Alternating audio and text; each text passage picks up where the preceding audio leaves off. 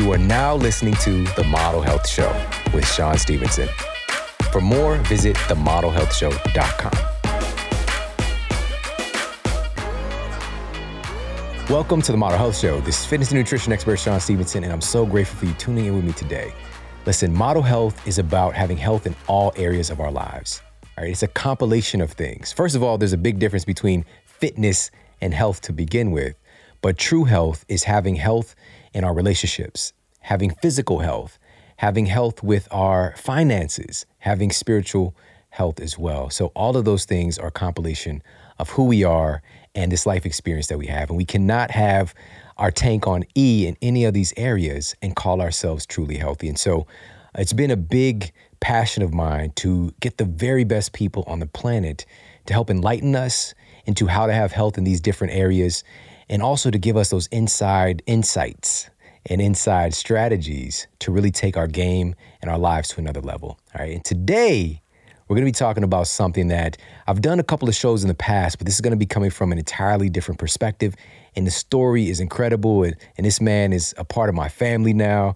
And it's just going to blow you away. So put your big boy pants on, your big girl pants, get ready, tune in, lean in a little bit closer, and uh, just be ready. It's going to be really, really enlightening. And here's why. So I want to share this with you guys. A report from the American Psychological Association found that stress about money and finances appears to have a significant impact on the health of many Americans. Specifically, financial stress has been found to be one of the biggest stressors in our world today.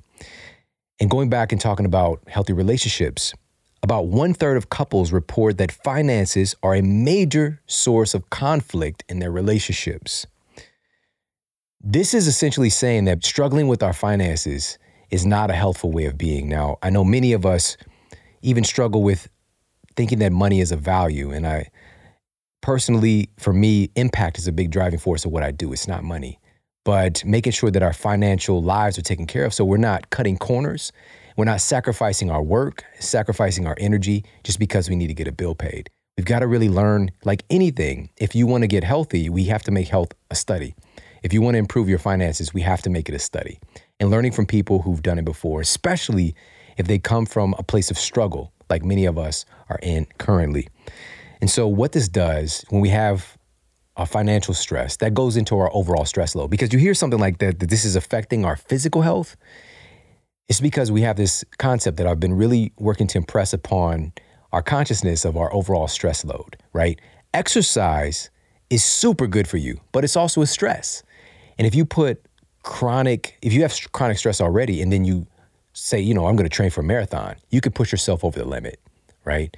And so, what goes into your overall stress load is relationship stress, mental stress, emotional stress, work stress, family stress, financial stress. All of it goes into this overall stress load. And here's what can take place a study published by the Journal of the American Medical Association, Internal Medicine, found that upwards of 80% of physician visits today are for stress related illnesses. All right. Chronically elevated stress can increase your risk of heart attack, stroke, autoimmune diseases, obesity, cancer, and more. And so, dealing with these different areas of our stress is a, is a huge uh, revelation for us to have today and to address these things appropriately because I want you to be able to have the financial health that you really want, to be able to do the things that you want in your life, to not cut corners, to be able to, you know, if there's something that you want to get involved in, I never want you to use money as a reason that you don't do something that you feel called to do in your heart anymore. And so today, again, we've got an incredible story and some incredible insights to help you in that dimension. But really quickly, obviously physical health is a big part of this equation too. And so for me, pretty much every day with my breakfast, I take a super critical extract of turmeric in a product called Daily Turmeric. And this is because number one, turmeric has been found in isolation uh, curcumin compound found in high concentration in these supercritical ex- extracts of turmeric has been found to have something called anti-angiogenesis properties. So what this means is that turmeric literally can cut off the blood supply to cancer cells, right? A cancer cell, a tumor, like anything else, it has to have a blood supply. It has to have nutrition in order to grow. And so this literally cuts that off. Right, how powerful is that? And we see cultures that consume a lot of turmeric or curry, they have very, very low rates of cancer, surprisingly. But now we have some clinical evidence of why is that? Why is it working? That's just one thing. Also, turmeric, and this was published in the 2006 issue of Life Enhancement. Scientists found that uh, turmeric concentrate can aid against symptoms of sleep deprivation, such as impaired locomotor activity, memory dysfunction, depression, all things kind of associated with that. And they found that, and here's the, the key taking it before, not after. So, test subjects who took it before the sleep deprivation period showed significant decrease in all of those symptoms. All right. It's great for a lot of things. That's why I take it. All right. I highly recommend head over there, check them out. Uh, it's daily turmeric from Organifi. Also, this is the main constituent of the Organifi Gold. You know, I'm a big fan of the green, the green juice product, the red juice, but the gold is fire as well. And also in there, you've got some reishi, which is great for your sleep as well, and coconut milk. It just tastes really good. All right, I recommend taking that with a little almond milk. Uh, my guy ET, who is a mutual family member friend of ours, he takes it before bed. I think he does it with hot water, right? And it helps him sleep. You know, so he's the grind guy. He's the guy you hear about. I wake up at 3 a.m. Ah, that's that's him, right? But here's the thing people don't ask, when does he go to bed? He goes to bed early and he makes sure that his sleep hours are quality. All right, and this is one of the things he's doing is taking the gold. All right, so head over check him out. It's organifi.com forward slash model. That's O R G A N I F I.com forward slash model. You get 20% off everything. All right, 20% off. Again, head over check them out, organifi.com forward slash model. Now let's get to the Apple Podcast review of the week. Another five star review titled Nothing Like It Priceless by Emily River. I want to thank you, Shawn, for your unremitting passion to improve all our lives. You are the rare truth seeker, putting the puzzle together as the health field is mostly just pieces. Your podcast came at such a perfect time in my family's life. As we began a new life in Australia, we decided to start over in all areas of our life and stumbled upon your podcast quite by accident. Not only do I look forward to your podcast, but it also keeps me sticking to my walks. Two health benefits in one. I can't think of a better way to spend my time. Thank you again from down under. You have made a difference. That is absolutely incredible. All the way in Australia. I appreciate you so much. Thank you for taking me on those walks with you. I love it. And listen, uh, that means everything to me, truly, truly. And if you've yet to do so, please pop over to Apple Podcasts and leave a review for the show. All right, I appreciate that so very much, and it just puts a big smile on my face. So thank you.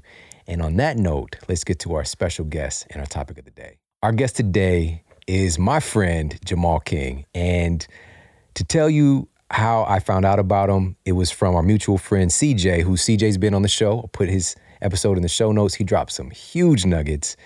And I heard this story because he shared it with me before I heard him share this with the public. And he just really encouraged Jemal to share his story. And he, he was not looking for this. You know, like you're getting an exclusive interview from somebody that a lot of people uh, don't get access to.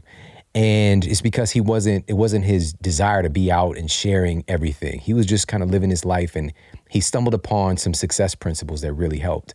And so CJ shared this story and he was like, Jemal kept coming to all these events. And not only did he come to these different events at different cities across the country, but he would always get the VIP, right? He, he was always bringing people along with him. And eventually, because, you know, same thing, like we did this tour, the Take Control tour, which Jemal was on. And you start to notice, you start to see the people who are at the different events, and you're just like, oh, wow, like you were about that life, you know? And he starts to notice Jemal, and he just eventually like, struck up a conversation and he asked, So what do you do? Right? And Jemal just like, I'm, a police officer. Okay, end of story, moves on. He sees him again, same thing. Eventually, and this is what CJ shared with me, they were doing an event in Florida. I think it was Miami, maybe. Yeah, absolutely. And people, you know, I guess people were hanging out later the night before, and somebody came in and they were just like, you know, uh, and CJ asked, "So where where were you at last night?" And he was like, "Well, I was on the yacht with Jemal. He had rented a yacht, and so CJ's putting two and two together. He's like, okay, so he's a police officer, yacht. He must be like the officer from Training Day. He must be Denzel Washington. He must be he must be hitting the Denzel Washington, right? And so he asked him. He pulled him to the side. Just like, man, you got to tell me your story. And so we're going to talk about some of that today and how he's so successful. He's built multiple companies, as a police officer, this entire time, um, his story is just absolutely incredible and some huge insights. And I'd like to welcome to the show my friend Jemal King. What's up, man? What's up, bro? How you doing, man? Doing good, man. Glad to finally get you here. Yes, yes. Glad to be here. Because for the lat when we had this schedule before, your daughter, Yeah. right? Can you Yeah. talk a little bit about that? Man, sure. Yeah. We were scheduled to come, and um, my daughter, Ayana, who plays tennis, um, she's a f- true freshman, right? And so, you know, she's been taking tennis lessons in high school. In high school, she's a, she's a true freshman in high school, and so she tried out for the tennis team this year. And not only did she make it, but she made the varsity, and then she won second in conference. She took third in sectional, and then she was one out of 64 girls to actually make it downstate as a true freshman. Incredible. Yeah, so she just kept winning. And so I called you up like, hey, Shawn, man, uh, I apologize for my daughter going downstate. And uh, you show love, man. You was just like, hey, bro, family first, you know? And that's that's that's kind of, you know, what I would have expected you to say. But I definitely appreciate you having me back. Oh man, it's Yeah. totally my pleasure. And, part of that story, I'm just gonna give the heads up. So, she, and by the, she's playing kids that are 18. They about to go to college. It's, it's just amazing, man. But you put her in position. Yes. You know, because of the things that you've done in your life, the investments that you've made, you're able to get that coaching for her. You know, Yeah. get those private lessons, to put her in positions for her greatness to really uh, shine at a different level, man. And so, um, but h- how? All right. So, you know, you got all of these companies. You know, you were you've you've generated millions of dollars, man. And um, but you you still haven't even retired from being a police officer. No, not yet. Not yet. So I actually retire in a couple months. So How? Man, let's get into it, man. How did this happen? So I know this started off football. Yeah. Right. This started off with the, the vision and dreams. Like you thought you was gonna play football. That was gonna be your life. Yeah, that was Let's it, man. that. I thought I wanted to be a millionaire, just like I bet you a bunch of other people. I've even heard you speak about this. So wanted to be a millionaire, and playing football was going to be my way of doing it. And so, yeah, I ended up playing high school football, got a college scholarship to go to Division One, and I just knew it. I was like, okay, cool. Four years, I'm gonna play, and then I'm going to the NFL. And my senior year came, and the NFL wasn't there for me, just like most people. You know, the other 99% of people that play, only 1% actually make it to the league. And so for me, I thought I was gonna make it. I didn't make it, and pretty much that's when I always say that PTSD set in on me. Mm. You know, that's that post-traumatic sports disorder. Right. you know, Yes. not not not stress disorder, but post-traumatic sports disorder. You know, where you just ah. know that you're going. This the only vision you have for yourself. And ever since I was six years old, I was gonna make it to the NFL. I was gonna buy my mother the house. I was gonna give my dad that car, and I was gonna just live, you know, as this big time millionaire playing in the Super Bowl. And it didn't happen. It didn't happen. And at that point, bro, I didn't know what I wanted to do with myself. And so I was lost. You know, my whole life, everybody always kind of said, hey, there's Jemal, the football player. Mm. After I wasn't playing football no more, I lost that last name, the football player. You know, now it's just Jemal King. And it was like, man, what am I to do with myself? Here it is. This is the only vision I had for my life. And now that's gone. What am I to do? I knew that I didn't want to be, you know, my parent, my dad was a Chicago police sergeant. My mother was a police officer. My brother was a police officer. And I knew that I didn't want to go into the family business of being a police officer, but I didn't know anything else to do. And so at that point, once I didn't make it to the NFL, I joined family business, you know, and became a cop. Man, man, that's man. But you know, the first thing that I just want to acknowledge, like you didn't have a backup plan, which is which is good in a sense. Like you had all your targets moving towards one direction, and but you know, kind of life played a different hand. But there's a big part of that story that you also.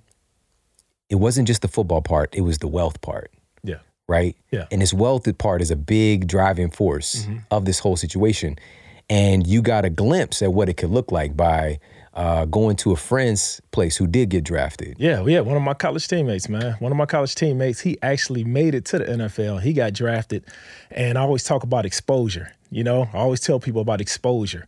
And my friend, he ended up getting drafted. And here I am, a police officer. I'm making $36,000 a year as a police officer. I was making $1,200 every two weeks. And my close friend, he was making $200,000 a week. I was sitting back, shy. I was sitting back, man, like I went to a couple of his games and I seen him. He was averaging like six, seven tackles, right? I was locking up six, seven felons a week.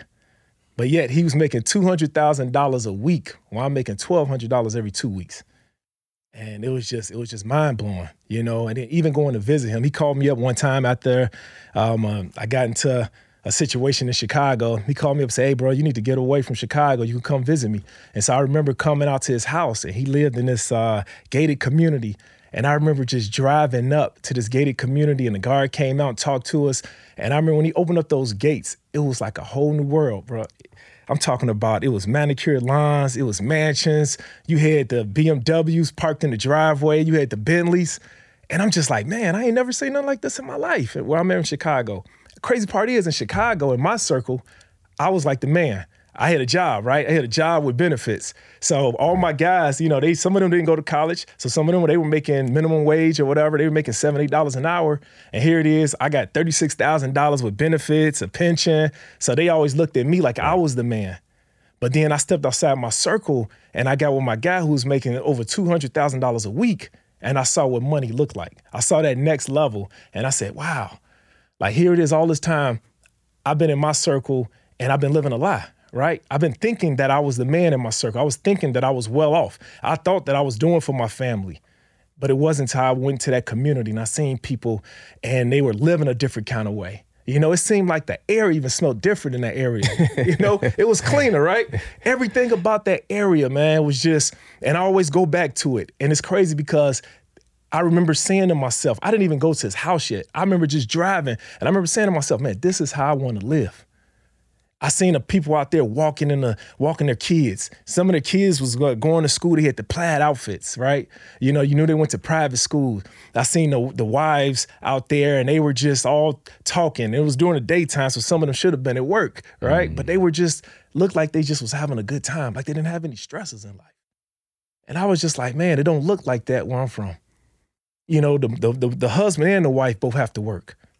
You know, the children going to public school. And ain't nothing wrong with public school, but it's just the uniform that these kids had just looked a little bit different, you know? And I just remember saying to myself, like, man, I want this. And I didn't even get to his house yet. I was just in, just driving down the street. And I knew that I wanted my house to look like this. I wanted a mansion, but I knew that I could never get it while making $36,000 a year as a police officer. Mm, man, this just reminds me and you know, say what you will about Kanye. not trying to endorse anybody, but he had this line: "Having money's not everything, but not having it is." Mm. Yeah. Right. Yeah. And you know, same thing. You know, I grew up in a situation, um, you know, very similar to to to you and to many people listening. You know, I we got free food from food pantries. You know yeah. what I'm saying? We grew up on food stamps and it was a big struggle. You know, just even the con, like I didn't have any exposure. I didn't have any examples. Mm-hmm. I was just joking about the other day, uh, I did an Instagram post, but I used to see that lifestyles of the rich and famous. Mm-hmm. It just seems like it was fake, right? Yeah. You know, people eating, like putting these little fish eggs mm-hmm. on the, on the, the cracker. The I'm just like, I was like, which people, rich people weird. Yeah. Like, why would you do that? Yeah. And you know, it wasn't until I started to get out of that circle and change the exposure. So you already dropped one nugget, but we're gonna dive deeper because you you're gonna share five of your of your keys, these principles right. that have helped to kind of you know achieve what you have. But before that, you mentioned there was an incident. So you got to talk about this, man, because yeah. this is kind of like a catalyst moment for you. Uh, was you you was just fresh onto the job, right? Yeah, yeah, I was fresh on the job. So after my NFL dreams um, kind of went to a halt, I joined the police department and I was just two months out of the academy. And it was a routine call, right? I was working midnights in Chicago um, in this community called Gresham. And I just remember me and my partner, it was a it was a quiet night and we were working midnights and we got a call, you know, just a curfew, kids outside hanging out. So we like, okay, yeah, that, we'll take that call, routine call, nothing big. And so we go, I'm working with a guy who's been on the job for a while. He's like an old timer. And we pull up and we see like five kids outside. And so we're like, okay, cool, let's go ahead, let's talk to them. You know, let's get them off the street, make sure they don't get in any kind of trouble, anything happens to them. So I get out the car and I go to one kid in particular. And I'm like, you know, I ask him his age. He tells me his age. He tells me he's 15. I was like, okay, cool. You know, hey, we're gonna take you guys home. You know, make sure you guys get home safely. I go to the kid to pat him down because anytime you put a kid in your car or anybody in your car, you know, you want to make sure that they don't have a weapon on them or anything. So I put the kid, I, pat, I, I turn the kid around. I go to pat him down. The kid turns around and pushes me, takes off running. So you know, I just was training for the NFL, right? So, you know, I'm in tip top shape. I'm like, man, look, you know, so I'm like, kid, you really want to do this? Like, you really want to do this? So he takes off running, and so I'm chasing after him. My partner, he old timer, he hops in the squad car, and we're running down this alley. And man, it seemed like it was just yesterday. It was just pitch black. The kid take off running. I'm following right behind him. He dips in between these two apartment buildings. He can't go left, can't go right. Only thing he can do is go forward. And there's this huge fence with barbed wire on the top of it. And um, I'm like, hey, kid, I got you. You know, like, hey, come on. So the kid jumps on top of the fence. I go, grab the kid, trying to pull him down from the fence because he's cutting himself in the barbed wire. So as I go to grab him to pull him down, the kid reaches in his waistband, pulls out a Tech 9, and points it to my head. Now, I mean, just imagine that feeling, bro. Here it is. I'm thinking that I, you know, I want to be a millionaire. I'm joining the family business. My dad been on the job for over 25 years at that time. Never been in a shooting. Never had anything like this happen to him. And now all of a sudden, this kid pulls out a gun and points it right to my head. I remember like just reaching up and grabbing his hand at the same time when he pulls the trigger. And the bullets go over my head because I'm holding the guy, I'm holding his hand in the gun, you know, away from my head. And the kid is holding down the trigger. So I got bullets ringing over my head. My partner at the time pulls up he sees bullets going off, but he can't see he can't see me. He can't tell if that's me getting shot at or if the guy's shooting. And so my partner pulls out his gun and then starts to fire. I fall to the ground instantly. The kid falls over to the other side of the fence and drops his gun where we're at. And my partner lets off 16 shots. So now to anybody else, 16 shots is kind of like, oh man, that's you know, that's that's that's scary. That's traumatic. Here it is. This kid shot at me. My partner shot 16 times.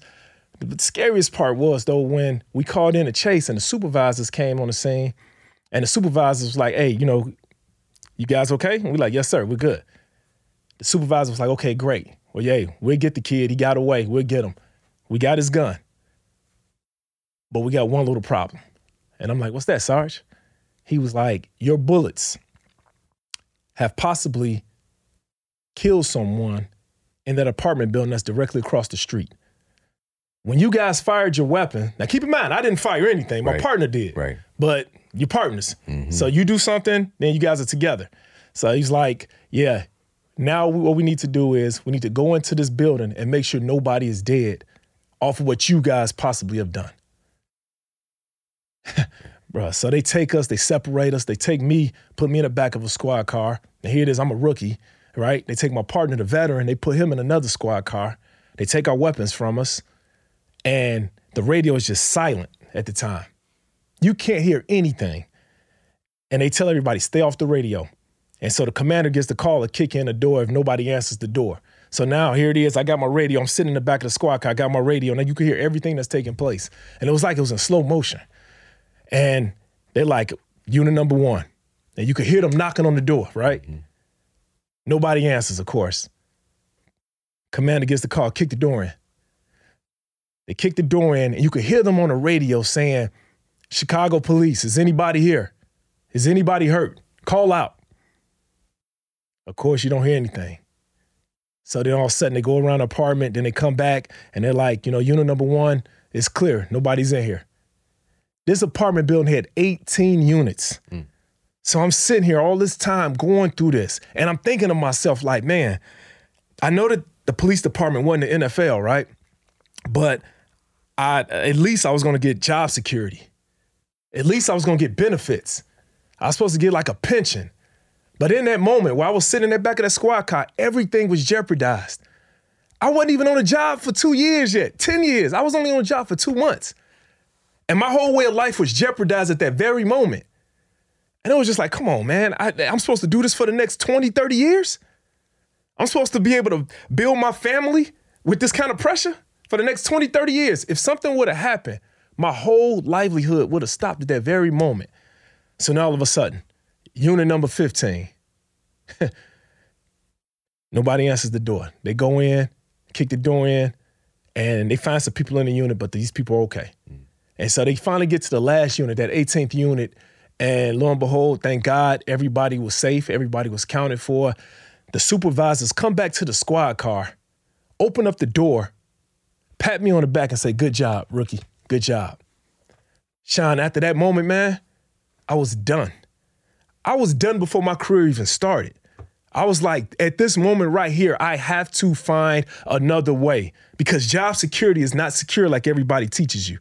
Like we've been told. Right. Get a good job, get a pension, get a career. The job will take care of you. That's a lie. You got to take care of yourself. And I learned that at that very moment. Man. That's man, that story, that's that's crazy, man. That's yeah. that's absolutely crazy. And I'm even as as this is processing, man, I was just like, I'm glad you're all right. I know you're here. You've been through. You know, this the story has a has a pretty good ending. Uh, spoiler alert. But at the same time, man, just the the situations that we find ourselves in, and it's just for many of us, we don't learn the lesson. And like yeah. you said, you were done. A lot of us, it's it's not when the decision. It's not that the decision is hard. The decision takes like a second, like when you decide to change your life. And so, Shawn, if I could say this, yeah. when I said that I was done, I know a lot of people, they say, okay, he was done work. Why weren't you done working the police department? See, when I was done, I was done with the mindset that I'm gonna let this job just take care of me for the rest of my life. Right. I wasn't gonna cut off my income stream. That was the one stream of income, and I wasn't gonna cut that off. So I was done with depending on this job for the rest of my life. Right. At that moment, I said I need to come up with other ways to have a backup plan, and then have another backup plan, and then have another backup plan. Yeah. So I was done with that mentality, but I wasn't finished working as a police officer. and we'll get into that too, man, because that was my first question too. After finding out all of the things that you've achieved, like why is he still? We'll get to that, but um, like you said, job security isn't secure. We live in an entirely different world today, where yeah. you know our grandparents maybe they could work at the same place for you know some decades, but today everything is so volatile, and we have a tendency towards, you know, even the traditional education is creating people to think in terms of working for a, a boss. Yeah. And then, like, this company is going to take care of you. But the reality is, we've got to diversify things, you know, and not put all of our, all of our eggs into one basket. And so, with that said, things begin to change. You had to change in your mindset. You had that exposure. What did you do that was kind of like the first domino that started to knock over, you know, building this empire you've built? Man, I would say the first thing I did, I went and I researched real estate right? I remember just always saying that I would see people that owned real estate in the community growing up, and I would always see them driving a certain kind of car, right? I would see them always living a certain kind of way, and I wonder why is it that most people in my community only live or rent in a certain place, but yet I've seen other people have multiple properties, right? And so for me, I went ahead and I said, you know, this is real estate seems pretty attractive. And I knew that I didn't have to physically be there. So I always wanted to come up with a way that I could make income, but not physically have to be there. And so that's when I bought my first property.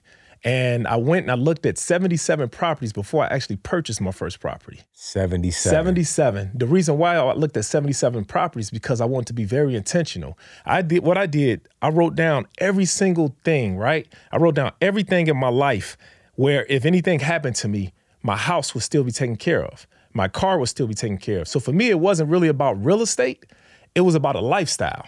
And so what I did, I wrote down all of my debt. I wrote down my house note. I wrote down my car note. I wrote down my my my wife's uh, salary that she makes on her job. I wrote down everything, our food items, every bill that we had. I wrote that down and I put in a number attached to that to that to all those bills, and that number came out to five thousand dollars. And so I said, okay, I need to residually make five thousand dollars to take care of my lifestyle. So if I ever get into a shooting again, or if anything ever happens to me again, then I know that my lifestyle would be taken care of for the rest of my life right? My wife wouldn't have to go get a second job if something happened. If I would have got shot that night and and and been laying up in the hospital, what would happen to my family? What would have happened to our livelihood? So I want to make sure that the properties that I look at would take care of my my my day-to-day debt. So I always say I bought a building for every bill that I had. And so at that point, the first property I was looking to take care of my house note. And so it took us 77 properties. I literally went and looked at 77 properties. I was very intentional. This property that I bought was going to have to take care of my house note. That was first and foremost. I wanted to make sure our house note was taken care of. And so at that point, I found a four unit apartment building in Chicago. And so a four unit apartment building is, is four units, right? This property cost me $125,000. I only had to put $25,000 into it to fix it up. And so that total loan amount was $150,000. I only had to put down 10% of that. And so I only had to put down 15,000. At the time, they gave us a uniform allowance. The police department gave us uh, different kind of uh, loans that they would give us just for being a police officer. You know, for a first-time home buyer, they would give us a loan. And so I took my money that the police department usually give you for uniforms and things, and I used that as my down payment on my first piece of property. And so this property here was renting. I was renting it for $1,000 per unit, and my mortgage wasn't nothing but $1,000 a month. And so here it is. I was making $1,200 every two weeks as a police officer, but I was netting $3,000 a month as a real estate owner on my first property. And I was 22 years old. So after I did that, I was like, okay, wait a minute, man, this is not making sense. How is it that I'm going to work every single day? I'm getting shot at, right? And I'm making $1,200 every two weeks. But I bought this piece of property I put $25,000 worth of improvements into this property. And then I'm renting this property out to people that need a place to live. They pay me the first of the month. I take a portion of that payment and pay the bank. And then now the rest goes in my pocket. Mm. And the money that's going in my pocket is more money than what I'm making on my job from working 40 hours a week. I was like, man, this is this is this, this don't seem right. They didn't teach me this in school, yeah, right, right, right, This ain't what they taught us in school. Right. Where is this? How how is that even possible? Right. And so after I did the first one, I said, okay, well, cool. Wait a minute. So I'm making three thousand dollars. I'm netting three thousand dollars a month. Let me try this again. And so then that's when I went ahead. I refinanced that building. I pulled some cash out, and then I went and bought a six unit apartment building, right? I was like, okay, I got four units right here, and I'm making $3,000. Let me go buy a six unit building. And so the second property I bought was a six unit building, and I was making, I was netting $5,000 from this six unit building. So here it is, I'm 23 years old now, and I'm netting $8,000 collectively between my two buildings. And I'm still making $1,200 every two weeks as a police officer. Crazy. Crazy. Yeah, yeah. That's powerful, man. That's so powerful. And so from there, you continue. So f- let's just jump to it. So how many how many properties do you have now? Well, I look at units. So right now I have over 118 units. Okay. Wow. Units. Yeah. Wow. So in real estate, we count we count doors. Yeah. You know, so 118 people give rent right. for the first of the month. That's nuts, man. Yeah. Yeah. And at some point you decided to diversify. So you did, wasn't just in the real estate. Then you went. What was the other? Well, thing you know you what, Shawn? I don't. I don't really look at it like diversification, right? I don't look at it like diversifying. I look at it like creating multiple streams of income.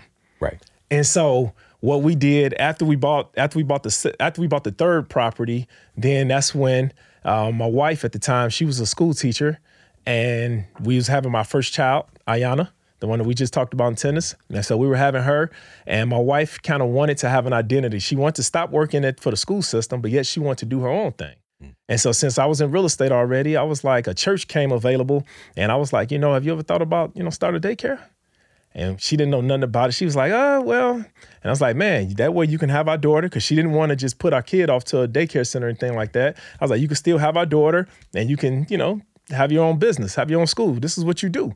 And she was like, "Well, that sounds like a good idea." You know, my wife is kind of a chameleon, and the funny thing is, her name is Camille, and she's a chameleon, oh, wow. meaning what she's just that supportive type, right? Yeah. And she's kind of like, "Uh, you know, whatever you decide."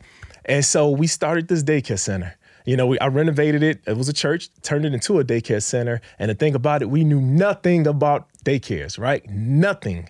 We didn't know how much daycare centers made. We didn't know anything. All we knew is that we had this huge building and it had teddy bears in it, books in it, and it looked like a daycare center.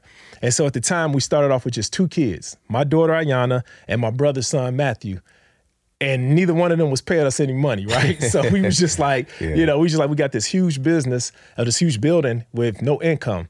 And within a within two months time period, we had over 50 children in that business.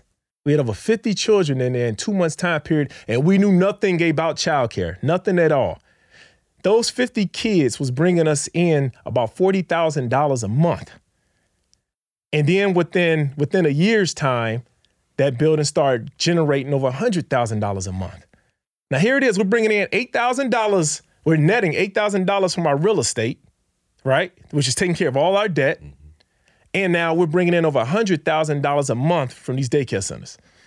And so after I, after the first daycare center work, we did the same thing like we did with the day with the real estate. We was like, well, if it works with that, let's do another one. And so we bought a cleaners at the time that was right across the street. We renovated that before the property was even finished. That property that daycare center was already filled to capacity. And so that daycare center started making us sixty thousand dollars. So now here it is. We have two daycare centers making us over one hundred and sixty thousand dollars. And yet, at that time, I might have been making like fifty thousand dollars a year with the police department that's blowing my mind. And even you know we can get caught up in in these numbers, man. Yeah. But you know, like it, this was a a lifestyle change for you, you know, and Absolutely. also a change in your mindset. It continued to grow, and you kept seeing the bigger picture. Like, okay, if this is working, because this is one of the things that I see with entrepreneurs, and I've done too, is that we find something that works and we stop doing it. Yeah. Right. But you're seeing this pattern, and you're growing, and you're uh, instead of diversification, multiple streams of income. Mm-hmm. And so you've got the real estate, you've got the daycares. So just a real quick glimpse, security company, yeah, yeah, right? So, yeah, so that's yeah. what your brother. That's this brother that's in here. The brother that's in here. Uh-huh. Yeah. So my brother was a sergeant. Yeah, he is a sergeant with the Illinois State Police. Right. And uh, my brother was working part time job at the part time job. You know, to make ends meet. Here it is. You have a guy that's making over one hundred and forty thousand dollars salary, but yet he was still working part time jobs just to have that certain kind of lifestyle for his family. And so um, I was like, hey, bro, you know, you know all about security. You know all about part time. That's what you do for your part time. You do security for other people. You know, we can do our own. You know, here it is. We're police officers, right? Like, hey, we can start our own security company. And so at that time, um, me and my brother, we started Illinois Security Professionals. And I took money from the real estate and that's how we had our startup money. And I invested it into getting contracts, uniforms, and things like that with the security company. And within a year's time, the first year we made over $100,000, right? Not knowing anything about a security company. And then in year number two, we made an upwards of $2 million. And so, you know, but but even though we're doing multiple streams of income, the big thing was the vision that came along with these multiple streams of income. Yeah. And I think a lot of people miss that. You know, the same way how I had to revert back to when I was a kid and I had a vision of myself playing football. You know, you have to have a vision for yourself also and whatever business it is that you want to do. Right? So we had visions. We saw exactly what it is we wanted. You don't have to have really the knowledge in the beginning. You just got to have that vision and you got to stick to that vision and then let the vision develop the business. Right. Man, that's so so good, man. It's something I'm going to talk more about, but this concept of it being perfect, you know. And so you didn't have all the knowledge. Not you just got started. Not at all. Bro. You know. And so let's let's dive in now. Yeah. So people hear this incredible story, but there are certain principles that you were able to extract and that you've been teaching, you know, at our different events and it's just been riveting. Like you got people just losing their minds, and also people applying what you've been teaching and just having this huge transformation in their lives. And of course, I want to talk about fitness too, Absolutely. by the way. But so let's dive in and talk about some of these principles. I think we're gonna. You brought five for us that you're gonna share. I did. Of I think you got like, is it eight or ten of them? It's it, it it's, it's, probably about fifteen now. Okay, but. okay. yeah, but these yeah. are some of the big big hitters here. So let's dive in and give some kind of actionable things for people. Yeah, so so one of them in particular that I love, you know, to talk about all the time is your level of exposure determines your level of success. Your level of exposure. You're always being exposed to something. If you think about it, right? You know, what are you exposing yourself to? You know, better yet, what are you exposing your children to? You just think about it. You know, exposure. You're always exposing yourself to something. And so that's why I I always read. You know, I'm always making sure that I'm listening to the right thing. I'm always my circle of influence. You know, that's why hanging out with guys like yourself, you know, ET, just being around you, I've learned so much. You know, I've learned that if you eat two green leafy vegetables a day, it will help you live 11 years to your life, right? It adds 11 years to your life. Did I say it right? You you, you there, man. You absorbing it. But exposure. That's but you just exposed exposure, me to it. Yeah. But back at home, I got buddies that's like, hey, bro, let's get a couple cheeseburgers, you know? Right, so right. if two green leafy vegetables – will add to your life, what will eating two cheeseburgers do to your life? Probably take a, away a few days. But that's the difference between exposure. Just by knowing you, I've added to my life possibly. So that's what exposure can do. That's how powerful exposure is. So your level of exposure determines your level of success. With my daughters, I have them around tennis players. You know, I took my daughter just this summer to Harvard tennis camp. I wanted her, she said that she wanted to play tennis. This is what she wants to do. You know, she wanted to be a great tennis player. She wanted to play tennis in college. So I had her look past high school, right? I didn't take her to the best high school tennis camp. We took her to the best college tennis camp. So that when she goes to high school now, she's been exposed already to that college level. So she already has that college mentality in her. She knows what she's playing for. So that level of exposure that we gave her at Harvard now transpired in her season in high school. And that's why she played like a college player. So her level of exposure determined her level of success. Man, so this and real talk, this is where we met. Is the environment, you know, that different exposure, putting yourself, you're somebody who took action, was going to these events. What inspired that for you to start doing that? To like go in and investing your time and your energy to go into events with ET and the team? Yeah, well, back at home, you know, back at home, I, my my circle, bro.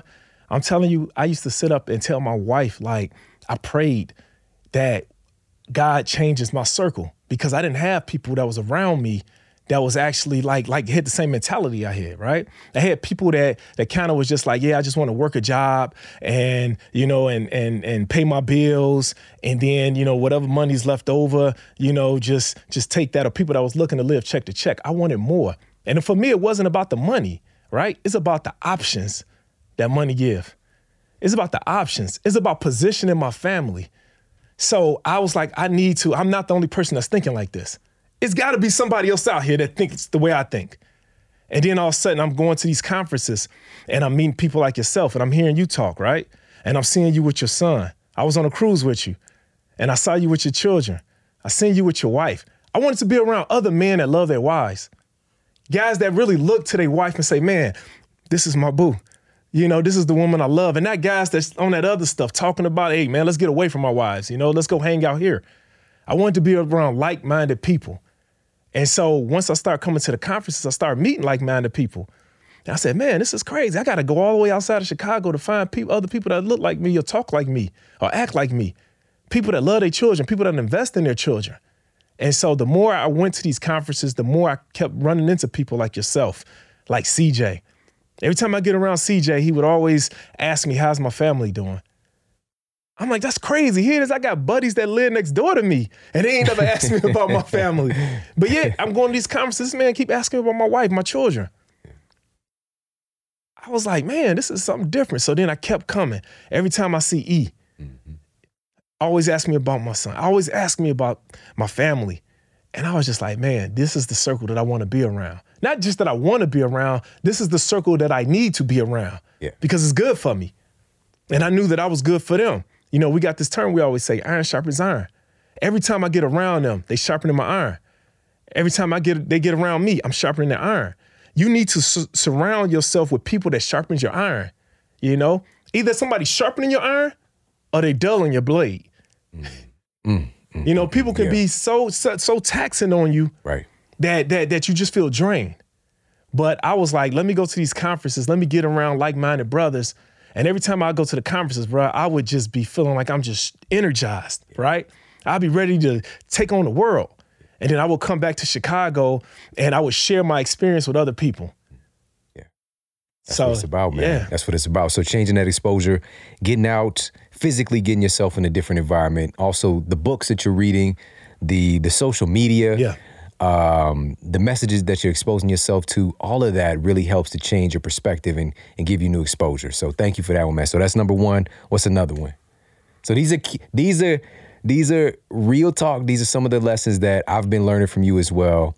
And these are the uh, the keys to the kingdom, mm-hmm. Jemal King. So number one is exposure. Number two, operate with a millionaire's mindset. Mm, a millionaire mindset. understands that time is your greatest asset time. See, in the police department, we uh we had this thing called the hole, right? And so the hole is where a police officer, whenever you're out there working and you're just trying to get away from the public, let's say that you're not really busy, you know, you just got a lot of downtime. The hole is where a police officer tries to get away. And you just maybe dip off to like behind a building and during or, or even in the park, right? And then during that time, you're like either on social media, you know, you're watching movies, you know, you could be listening to music. But what I noticed when a lot of officers was in a hole, they were wasting time. They was wasting time in the hole. But see what they thought they were getting over, right? They like, oh man, I don't have to do any work. I don't have to answer any calls. I'm about to watch these movies. I'm about to, you know, eat just get on donuts. Social, eat these donuts, right? Stereotype. exactly, right. I'm about to eat these donuts. They did all that in the hole, right? But when I was in a hole, I would read books about real estate. When I was in a hole, I would get my real estate listings the day before, and I would tell my partner, hey, you hop in the passenger seat. I'm gonna go ahead and I'm gonna drive to these properties. And so with my partner, he was sleeping, eating donuts, you know, on social media, I would go to these properties. And those 77 properties I talked about, I did that in the hole. And so one funny thing that I noticed is that whatever an officer did in the hole, he became. So if you had an officer that just did and did nothing but watch movies all the time, he was an expert on movies. He was the hmm. guy to go to about every single movie you hmm. want to know about.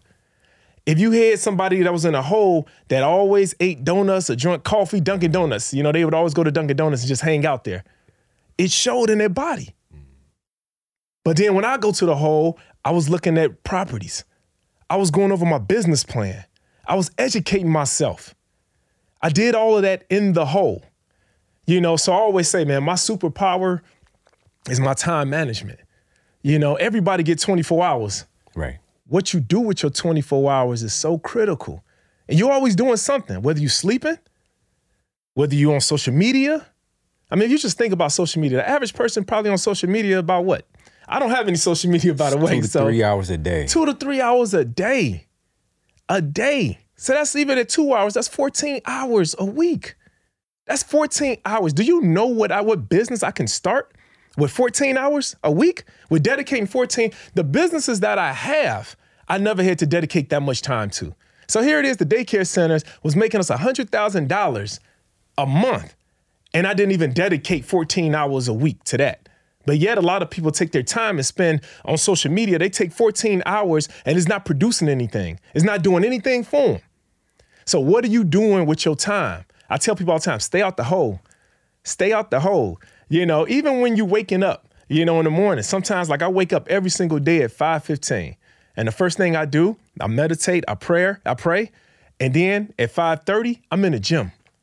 So I got a gym in my house, right? And when that alarm clock goes off, bruh, I'm trust me, I'm like, oh man, here we go, you know. But that moment right there, when you don't want to get up, that moment when you just hear something in your head telling you to, oh no, let's just chill, man. Let's just, you know, oh, you can work out another time or you can work out later. No, that's the hole. That's the hole. That voice you hear in your head telling you, no, we don't have to do this. That's the moment right there that you have to get out of the hole. You need to get up and just go do it. You know, I created every single business that I had that I have in a hole. Man, I'm pumped right now, Let's man. go. That's so powerful, man. That's so powerful.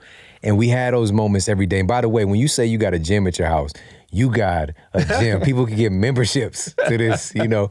But man, you know, this is a true story. Just today, man, you getting here, you guys, you know, your brother went to drive down. You guys got a, another business thing going on here Yeah. uh, in St. Louis, and you guys live in Chicago, uh, well, close to Chicago.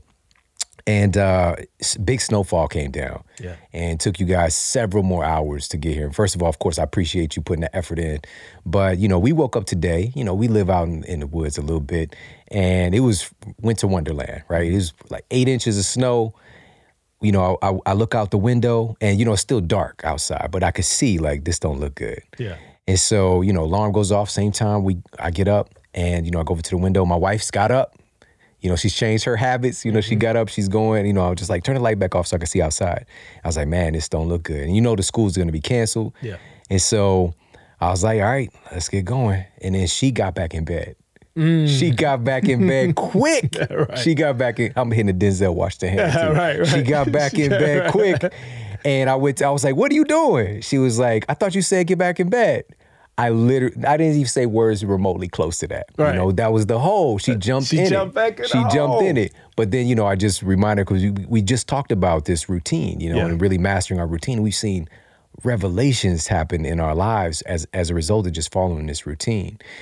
And um, but for her, it's based on getting my son to school to kick things off, right? And so, but that was the opportunity. Like, let's execute. Let's get up. Let's still do what we got to do. I'm definitely gonna find a way to get to the studio. My man then drove all the way, and um, you know, she got up and she just started knocking stuff out, man. You know, she she got in. She put a toe in the hole, Yeah. and then she got back. So you could always rebound, you know, because that's also what I want to share with people, man. Is you know, watch out for the hole, but also know that if something goes wrong, it doesn't mean everything is over, all is lost. Like just pick yourself back up, learn from the from the last time, and go to the next level. Right. Absolutely. So that's two.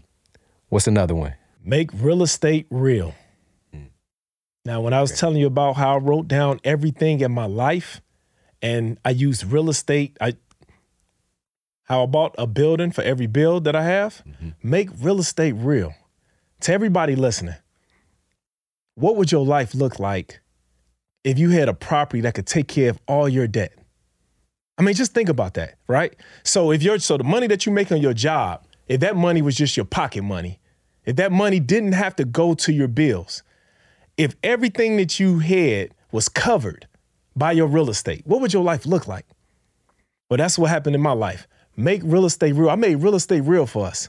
I wrote down, not only did I buy enough properties to take care of my current debt, I even said, okay, if it worked on my current debt, then it'll work on my future debt also. So we wrote down the type of life that we want to live, the type of life that we want to have one day.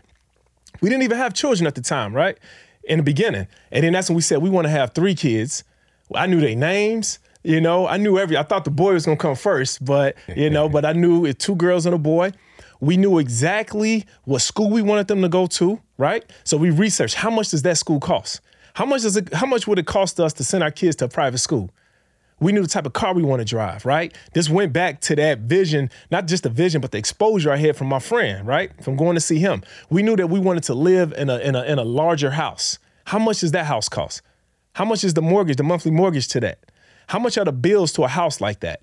And we wrote all of that down. We was being very specific, right? We wrote down how much would the kids' school cost. We wrote down how many times we want to travel in a year. And then we bought enough real estate to take care of our future debt. This was debt that we didn't even create yet. But before the debt came, we had enough real estate to already meet that debt and take care of it. Make real estate real.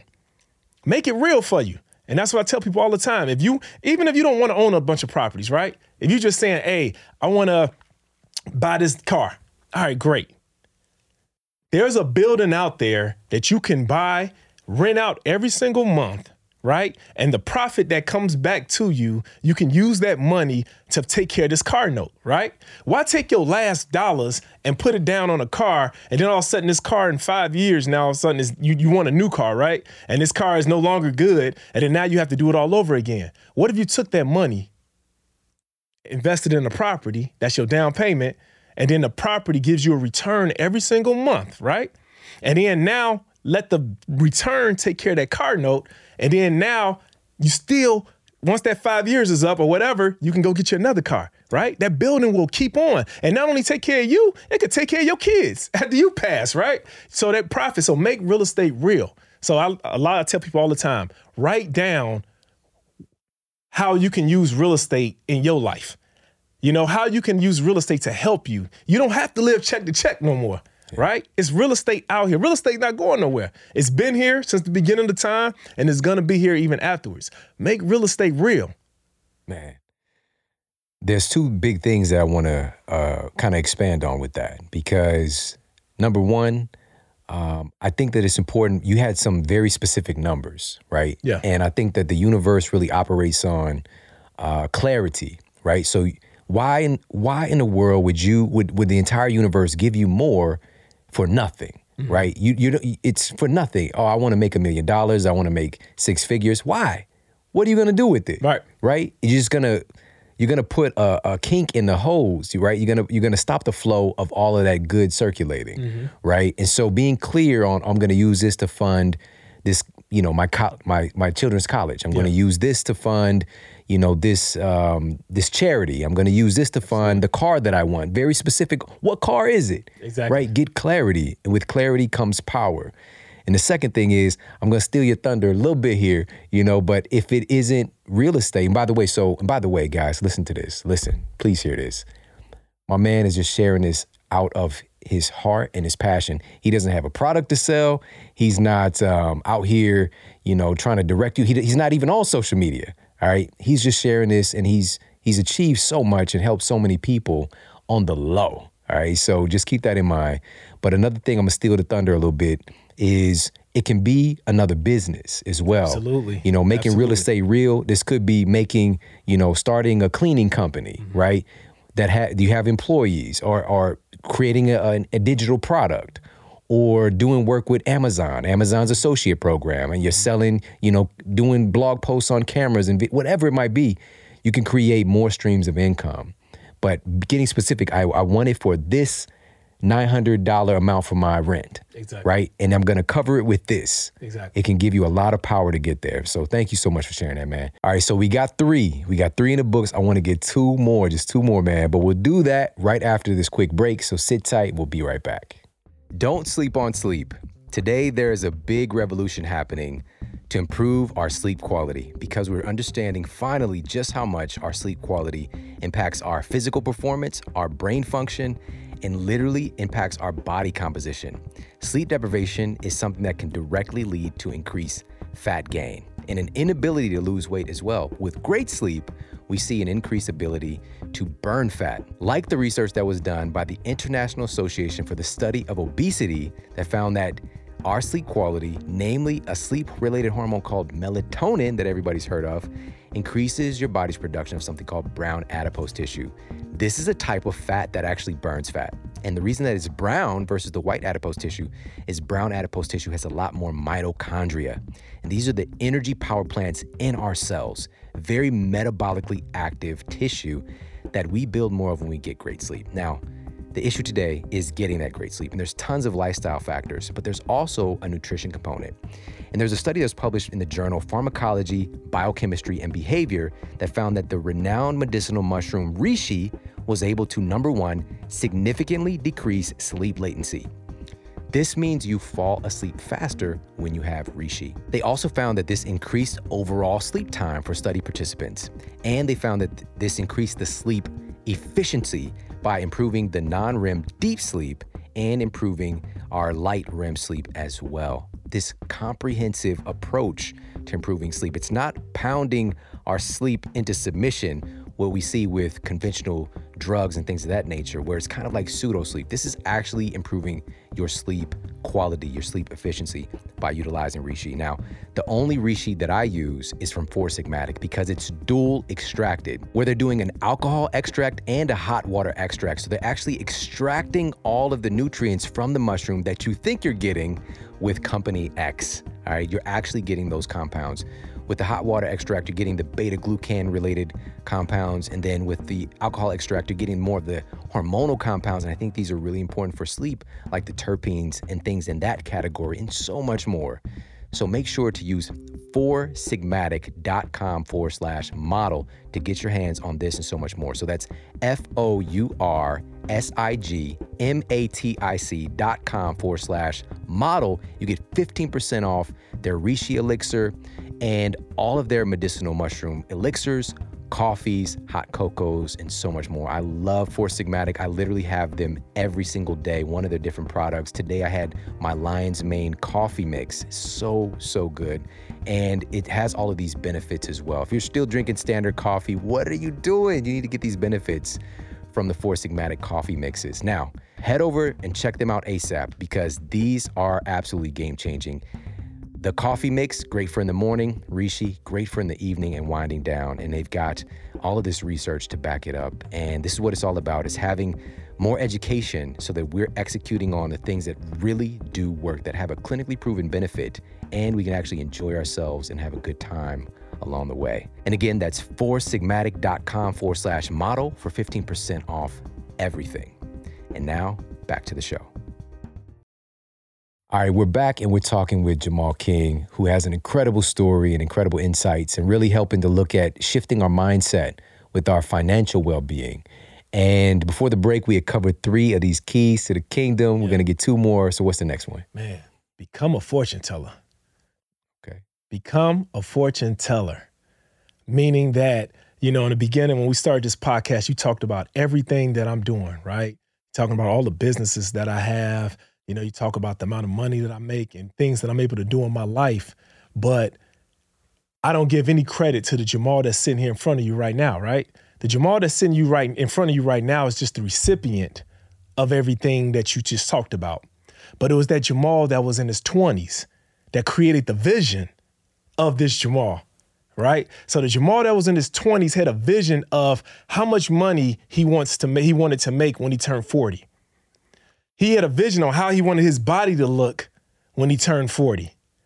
Not only did he have a vision about his health and his wealth, but he had a vision for his children, who wasn't even created at the time. He had a vision for his wife. And everything that that 20 year old Jemal had a vision for, I'm now living proof of it right now. So become a fortune teller. Write down the type of life that you want to have for yourself. Write it down because one day your future is going to become your present. So you can literally, I took a piece of paper, Shawn, and I wrote down every single thing. I was very specific with everything I did. I said that I want to, I got this thing I always say 222, 222. That's how much I weighed when I first got on the police department at 22 years old. Right now, I am 41 years old and I'm still 222. That's the goal that I had for myself, my health wise. So every day I get up and I work out towards that goal. I'm working out. And then the thing about it, somebody said, like my guy was telling me one time, you too serious in the gym. Why you working out? Like you don't have to work out because I won't miss a workout, right? And he's like, you, you can afford to miss a workout. And I tell him, bro, you looking at me right now. You looking at the Jemal right now. But the Jemal that's 50 need me to work out right now. Mm, right. The Jemal that's 50 is needing. So I'm not working out right now because 40 years old Jemal need it. No, the 50 year old Jemal is gonna need it because things might happen. Things are going to come about. The older you get, the more ailments happen in your life, right? So the 50, so I'm working out for the 50 year old Jemal. I'm becoming a fortune teller. I'm helping that person out. So that's what I need everybody to do, right? I tell people, become a fortune teller. You know, help out the future you. Help you out. Help out the future you financially. Give yourself options. You know, go p- buy some real estate to give you options to help you out. You do not have to live check to check. You know, I, I, I got real estate and I keep buying property, so I'm giving my children options. Not only am I giving my children's options, I'm giving my grandchildren options right now. And my oldest child is only 14. And I promise you she ain't having no kids no time soon. I can promise you that one. But I know that one day she will have children. My other daughter, Jasmine, will have children. My son, Jemal Jr., he's going to have children. They're going to need me to help them out in the future. So I'm being a fortune teller with it right now. That's why I'm not being selfish. I'm not just saying, oh, I'm only going, oh, I got my house, I got my car, I got my bills paid. No, I can help out my grandchildren. You know, right now, we got bank accounts for our kids right now. And we're putting money in those accounts right now because we know when they turn 20 or 30, they're gonna have a business idea. We know that one day they're gonna get married. We know that one day that, that, that something's gonna come about and we can bless them with this. We're gonna give them options. So, man, become a fortune teller. Change your future. You can do it. You got the power to do it. Do it now, though. Stop living check to check. Stop living day to day. Yeah. I love it, man. Either way, you're passing what you're doing right now to your future self. That's generational wealth, bro. Yeah. That's that's that's powerful, That's man. generational wealth. You can literally affect the next generation. And if you do it right, you can affect the next generation and the next generation. And you will never really, I will probably, me and my wife, will probably never see the actual fruits of our labor. We'll never really probably see. You know, right now, my daughters, right now, we said that we wanted them to go to a special school. Right now, they go to the number one school in the state of Illinois, right? And my daughters speak Spanish, they speak French and Mandarin. So, and then you throw English in, that's four languages, you know? Wow. so here it is, just because of the vision that we had. We seen it. And I don't mean like like some people just think about things, right? It's a thought. I'm not talking about thoughts. I'm talking about a vision.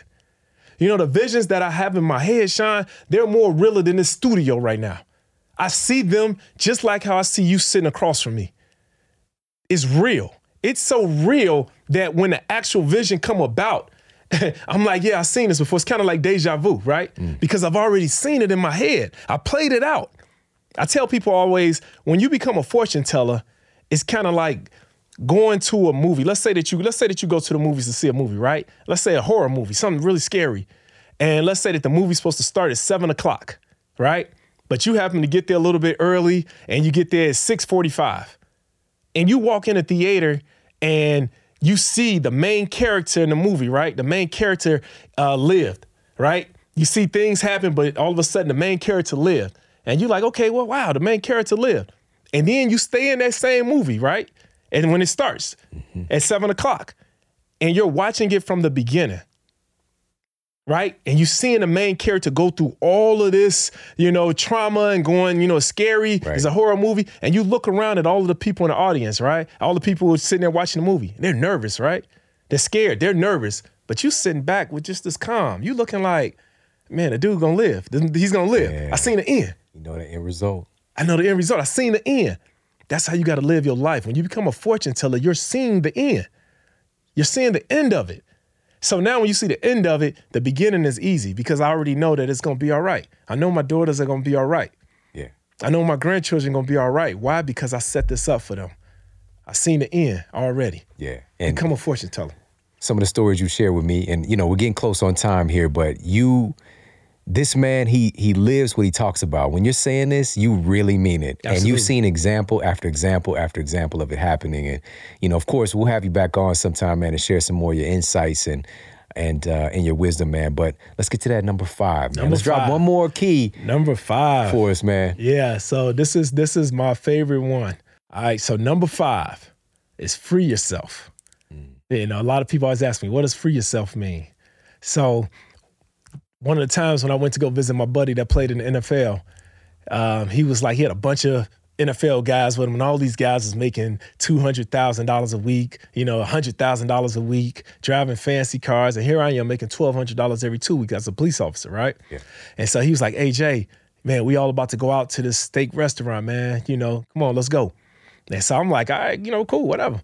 And so on the on the way there, we pull up to the restaurant, and I'm getting kind of nervous because I'm like, man, this place looks like exclusive, right?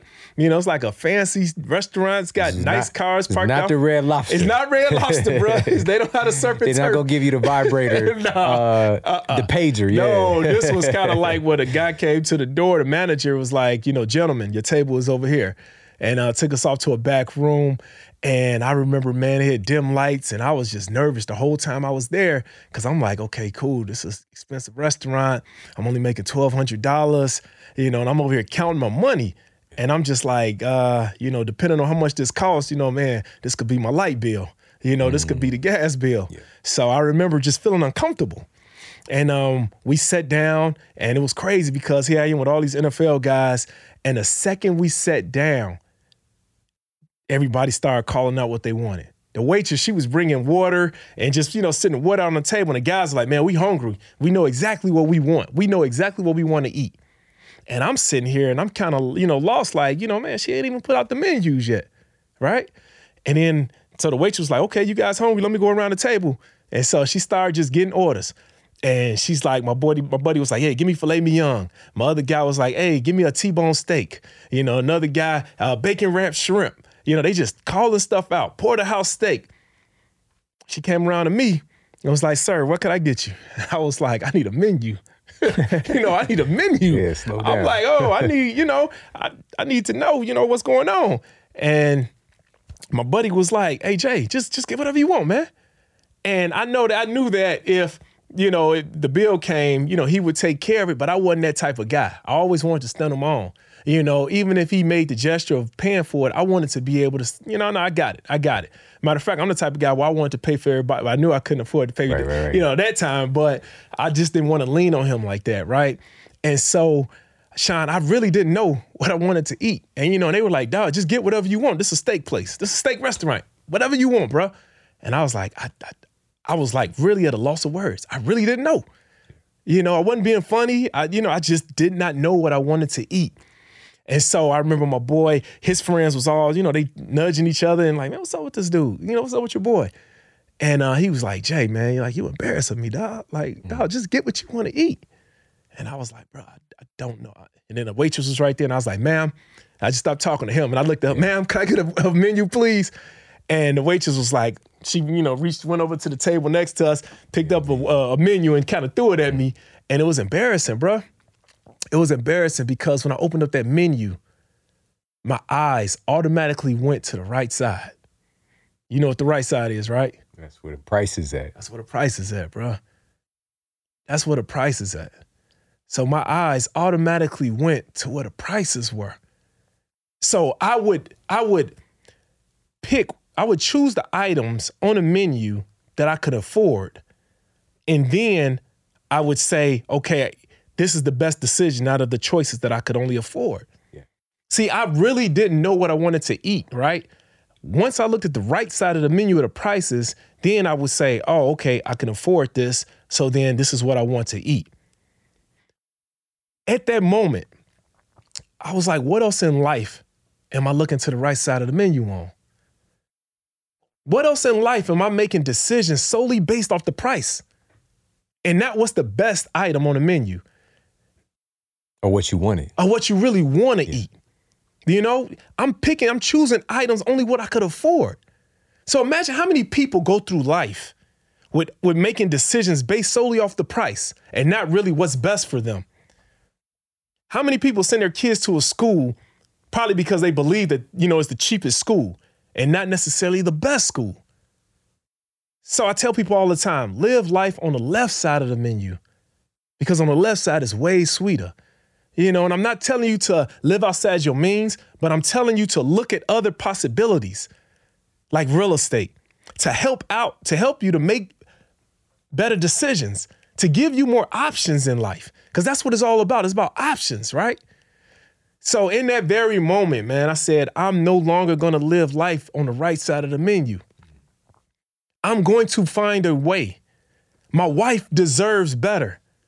My children deserves better. You know, my wife, here it is. I'm I'm taking her to restaurants only because I can afford the, the stuff on the items on the menu. And I'm not really taking her to the places that's the best place, in my opinion. Going to Red Lobster. Yeah, right. you know, and so I'm like, she deserves better. You know, my children deserve better. And so what I did, I went ahead and I created ways where now my family, we live on the left side of the menu. When we vacation, we don't look at the cost. We're in a position now where we don't have to look at the cost. We go to a place because it's the best place and not because it's the cheapest place to go. It's a difference when you go travel somewhere and you're staying at the worst hotel and you're flying in the worst airline, you got the worst seat, and you're just happy to get there, right? Some people are just like that restaurant. They're happy just to be in the restaurant. You can afford a salad, so that's the only thing you're gonna get is the salad, right? but yet you un- ate at that restaurant. Unlimited salad at Olive Garden. right. Unlimited breadsticks. exactly. And so for some people, they're just happy just to be in the building. You know, but for me, I was like, no, we have to, I have to change the culture. Yeah. You know, we have to start living life on the left side of the menu.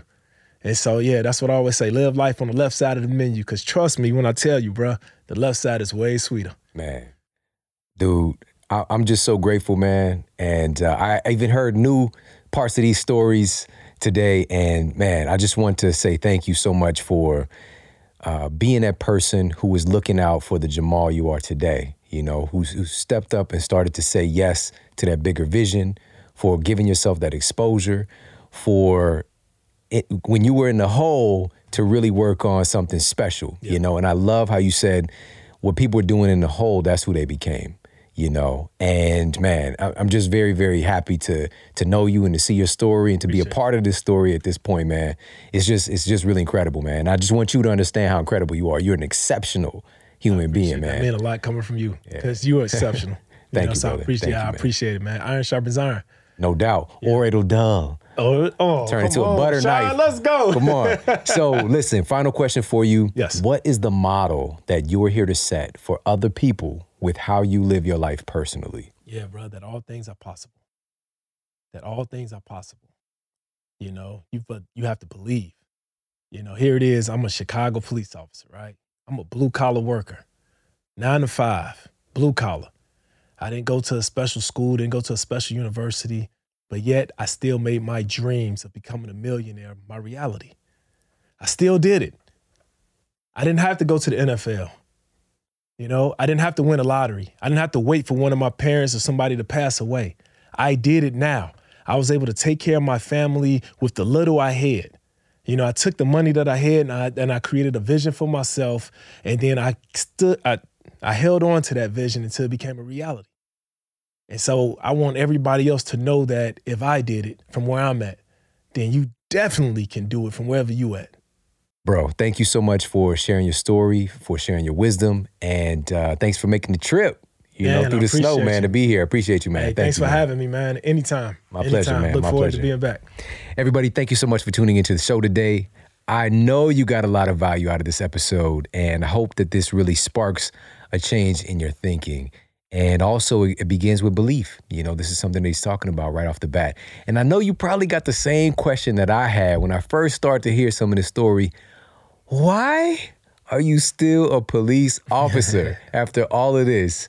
But you know what? To get that story, to hear the rest of why he's still a police officer, he's about to retire in just a couple of months. He's actually going to be retiring when he's in Jamaica with all of us. And it is the Phenomenal Life event, is where you're going to get to meet Jemal, hang out with us. He's got a he's going to be teaching a session. I'm going to teach a session and some other stuff as well. We're gonna do some workshops, probably do a live podcast. And so to come and hang out with us one week, we're gonna spend an entire week together in Jamaica. First of all, it's Jamaica. Mm. All right. Come on. So it's phenomenallifejamaica.com. That's where you can get information about the event. It's gonna be a full immersion and not just these principles, it's that exposure. Right? It's that exposure that Jemal talked about. And these kind of things are absolutely priceless. All right, so pop over there, check it out, phenomenallifejamaica.com. And that's coming up in February, all right, into, into February, into March, all right, seven day, I think it might even be eight, seven or eight day uh, adventure together. You know, this is a great opportunity to, to come out, also bring your family, ex- changing that exposure. This is one of the things I did for my kids. We did the cruise last year, Phenomenal Life Cruise. Went to all these different islands. My son, I didn't leave the country until I was like 35 or something, you know? And to to have these experiences and to and to see the growth and the different change in the mindset of my family is just so powerful. So I'd love for you to come and hang out with us. And listen, we've got some incredible guests coming up, but I want you to really take this to heart today because Jemal shares some very, very powerful and special information. And I want you to, to start to think bigger than you ever have before, to really expand your vision. This is something we talked about before the show, you know, and starting to see that vision clearly. And that's the key is clarity and giving yourself permission to want what you really want despite the circumstances. Listen, real talk. Red Lobster is kind of delicious, all right? we talk about the, the cheddar biscuits, all right, they bring to the table, you get full before the entree even gets there, you know, but that's one way of being. But if you want more or if you want different, it's really about options. That's what it's really about when it boils down to it. All right. So, whatever it is for you, whatever you feel called to do, let's just step up in this area so that we can get to a level of, of peace, of peace of mind, so that we're not cutting corners and we're stressing ourselves out when we do not have to have this as a stressor. All right. And it comes from immersion, exposure, vision, making it real for yourself, and, you know, just changing that blueprint. All right, at the end of the day. So, again, I hope you got a lot of value out of this episode. If you did, share this out with your friends and family on social media. Tag me, let me know what you thought of the episode. I'll share it with Jemal because he's you can't get to him unless you got the bat phone or unless you're in Jamaica. All right, so we got some incredible guests coming up, incredible show topics. So make sure to stay tuned. All right, I appreciate you so much. Take care, have an amazing day, and I'll talk with you soon. And for more after the show, make sure to head over to themodelhealthshow.com. That's where you can find all of the show notes. You can find transcriptions, videos for each episode. And if you got a comment, you can leave me a comment there as well. And please make sure to head over to iTunes and leave us a rating to let everybody know that the show is awesome. And I appreciate that so much. And take care. I promise to keep giving you more powerful, empowering, great content to help you transform your life. Thanks for tuning in.